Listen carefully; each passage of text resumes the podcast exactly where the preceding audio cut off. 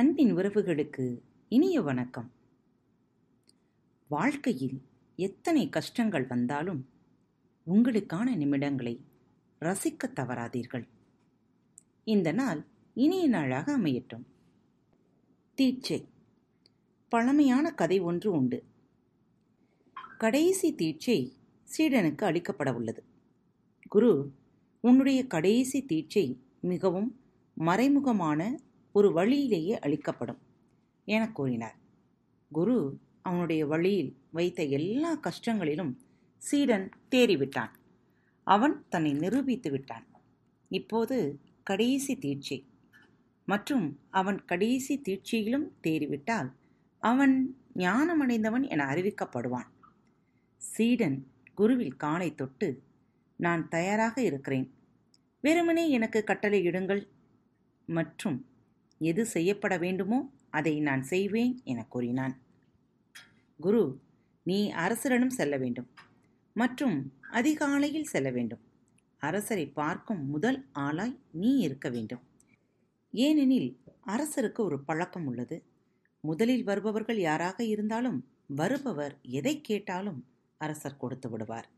ஆனால் நாடு செல்வ செழிப்போடு இருப்பதால் யாராவது செல்வது மிகவும் அபூர்வம். வருடங்கள் கடந்துவிட்டன எதை கேட்டும் யாரும் போவதில்லை. ஆனால் தவற விட்டு விடாதே. மிகவும் சீக்கிரமாகவே அங்கு இரு. அரசர் காலையில் அவருடைய தோட்டத்திற்குள் நுழைவார். சூரியன் உதயமாகும் போது அரசர் தோட்டத்திற்குள் நுழைவார். அங்கு இரு. மற்றும் அவர் உன்னை உனக்கு என்ன வேண்டும் என்று கேட்பார். மற்றும் உனக்கு என்ன வேண்டுமோ அதை அவரிடம் கேள் என்று கூறினார். இந்த கடைசி தீட்சை எந்த விதமானது என்பதை சீடனால் புரிந்து கொள்ள முடியவில்லை. ஆனால் கட்டளையை பின்பற்ற வேண்டும். அவன் சென்றான் அவன் தவறவிடவில்லை. அதிகாலை மூன்று மணிக்கு அவன் அரசருக்காக காத்திருந்தான். சூரியன் உதயமாகும் சமயத்தில் அரசர் தோட்டத்திற்குள் நுழைந்தார். அந்த இளைஞன் அரசரை வணங்கினான். அரசர் நீ எதையாவது கேட்பதற்காக வந்திருக்கிறாயா? நீ எதை வேண்டுமானாலும் கேட்கலாம். நீ என்ன கேட்டாலும் நான் அதை உனக்கு தருவேன் என கூறினார். மிகப்பெரிய ஆசை இளைஞனை ஆட்கொண்டது. அவன் ஒரு ஏழை மிகவும் ஏழ்மையான குடும்பத்திலிருந்து வந்தவன் மற்றும் அரசர் எதுவாக இருந்தாலும் என்று கூறுகிறார். நிச்சயமாக தெரிந்து கொள்வதற்காக அவன் திரும்பவும் கேட்டான். எது வேண்டுமானாலும் என்று சொல்வதன் மூலம் நீங்கள் என்ன சொல்கிறீர்கள்? அரசர் சரியாக அதைத்தான் சொல்கிறேன் எதுவாக இருந்தாலும் நீ என்னுடைய ராஜ்யத்தை கேட்டால் கூட நான் அதை உனக்கு தந்து விடுவேன். நீ உனக்கு எவ்வளவு பணம் வேண்டுமோ அவ்வளவு கேட்கலாம் என கூறினார். ஏழை இளைஞனால் அதிகமாக யோசிக்க முடியவில்லை. அவன் ஒருவேளை பத்தாயிரம் ரூபாய் போதுமானது என எண்ணினான். ஆனால் ஓர் ஆசை ஏன் பத்தாயிரம்? உனக்கு ஒருவேளை இப்படி ஒரு வாய்ப்பு திரும்பவும் கிடைக்காமலே போகலாம். ஏன் ஒரு லட்சம் கேட்கக்கூடாது மற்றும் பிறகு மற்றும் ஒரு ஆசை. மற்றும் ஆசை மேலும் ஆசை. ஏனெனில் மனம் தொடர்ந்து இன்னும் இன்னும் என கேட்டுக்கொண்டே இருந்தது. எனவே அவன் என்ன முடிவு செய்தாலும் மனம் இன்னும் அதிகமாக என்று கேட்டுக்கொண்டிருந்தது. அரசர் நீ கேட்பதற்கு இன்னும் தயாராகவில்லை போல தெரிகிறது. நான் எனது காலை நடைப்பயிற்சிக்கு செல்கிறேன். அந்த நேரத்தில் நீ முடிவு செய். மற்றும் நான் திரும்ப வரும்போது நீ என்ன கேட்டாலும் அது உனக்கு தரப்படும் என கூறினார். அந்த அரை மணி நேரம் சித்திரவதையாக இருந்தது. அவன் போய்க் கொண்டிருந்தான். நான் இதை கேட்கலாம் மற்றும் அதை கேட்கலாம். ஒரு தங்கரதம் அல்லது பல கோடி ரூபாய் பணம் மற்றும் மிக அதிக அளவிலான நிலம். நான் எனக்கே உரிய ஒரு சிறிய ராஜ்யத்தை உருவாக்குவேன். ஆசைகள் மற்றும் கனவுகள். மற்றும் அரசர் வந்தார். அந்த அரை மணி நேரம் மிகவும் வேகமாய் போய்விட்டது. அரசர் அங்கு நின்று கொண்டிருந்தார். மற்றும் அரசர் இளைஞனே நீ இன்னும் முடிவு செய்யவில்லையா? என கேட்டார். பிறகு திடீரென இளைஞன் நான் எதை கேட்டாலும் அது அரசர் வைத்திருப்பதை விட குறைவாகவே இருக்கும். எனவே ஏன் எல்லாவற்றையும் கேட்கக்கூடாது? எண்ணிக்கைக்கு முடிவு கட்டிவிடலாம் என எண்ணினான். எனவே அவன் ஐயா நீங்கள் தர விரும்பினால் நான் எல்லாவற்றையும் உங்களிடம் இருப்பது அனைத்தையும் கேட்கிறேன். உங்களுக்கு முழு ராஜ்யம் உங்களுடைய அனைத்து செல்வங்களும் உங்களுடைய மாளிகைகள் அனைத்தும் வேண்டும். நீங்கள் வெறுமனே அரண்மனையை விட்டு வெளியேறிவிடுங்கள். மற்றும் நீங்கள் திரும்பவும் அரண்மனைக்குள் செல்லக்கூடாது. நீங்கள் எதையும் எடுத்துக்கொள்ளக்கூடாது நீங்கள் வெறுமனே வெளியேறி விடுங்கள் ராஜ்யத்தை பற்றி எல்லாவற்றையும் மறந்து விடுங்கள் நான் உங்களுக்கு நீங்கள் அணிந்திருக்கும் ஆடைகளை மட்டுமே அனுமதிக்க முடியும். அதை கூட அவன் எதிர்ப்போடு தான் செய்தான். அது கூட அவனுக்கு குறைவாக தோன்றியது. அரசர் மண்டியிட்டு கடவுளிடம் பிரார்த்தனை செய்ய ஆரம்பித்தார். அவருடைய கண்களில் ஆனந்த கண்ணீர் உருண்டோடியது. பரவச கண்ணீர். மற்றும் அவர் கடவுளிடம் நான் இப்படிப்பட்ட ஒரு மனிதனுக்காகத்தான் காத்து கொண்டிருந்தேன் ஆனால் முடிவில் என்னுடைய பிரார்த்தனைக்கு செவிசாய்த்து விட்டீர்கள். இப்போது அவன் வந்து விட்டான். நான் இந்த எல்லா முட்டாள்தனங்களிலிருந்தும் விடுபட்டு விட்டேன். நன்றி. நீங்கள் என் பிரார்த்தனைக்கு செவிசாய்த்து விட்டீர்கள். அது அதிகமாக இருந்தாலும் நான் அதிக காலம் காத்திருக்க வேண்டியிருந்தது. இருந்தாலும் நீங்கள் எனது பிரார்த்தனைக்கு செவிசாய்த்து விட்டீர்கள். நான் நன்றியால் நிறைந்துள்ளேன் என நன்றி கூறிக்கொண்டிருந்தார். அரசர் இந்த விஷயங்களை கடவுளிடம் கூறிக்கொண்டிருக்கும் பொழுது இளைஞன் அங்கு நின்று கொண்டிருந்தவன் என்ன விஷயம்?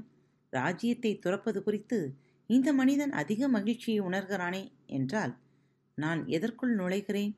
இந்த மனிதன் சொல்வதைப் போல் முப்பது வருடங்களாக என்னுடைய முழு ராஜ்யத்தை ஏற்றுக்கொள்ளும் ஒருவனை அனுப்பு என்னுடைய முழு ராஜ்யத்தையும் கேட்கும் ஒருவனை அனுப்பு என இந்த மனிதன் பிரார்த்தனை செய்து கொண்டிருந்தான் என்றால் முப்பது வருடங்களாக அவன் பிரார்த்தனையில் ஈடுபட்டிருக்கிறான் எனில் பிறகு இது எந்த மதிப்பும் உடையது அல்ல.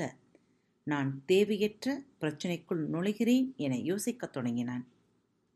இளைஞனும் மண்டியிட்டான். அரசரின் கால்களை தொட்டு நான் ஒரு இளைஞன். ஒரு இளைய முட்டாள். தயவு செய்து மன்னித்து விடுங்கள். எனக்கு எதுவும் வேண்டாம். கடவுளிடம் உங்களுடைய பிரார்த்தனை கடவுளிடம் உங்களுடைய நன்றி உணர்வு என்னுடைய முழு மனதையும் முடித்துவிட்டது நான் காட்டிற்கு என்னுடைய குருவிடம் திரும்பச் சொல்கிறேன் என கூறினான்.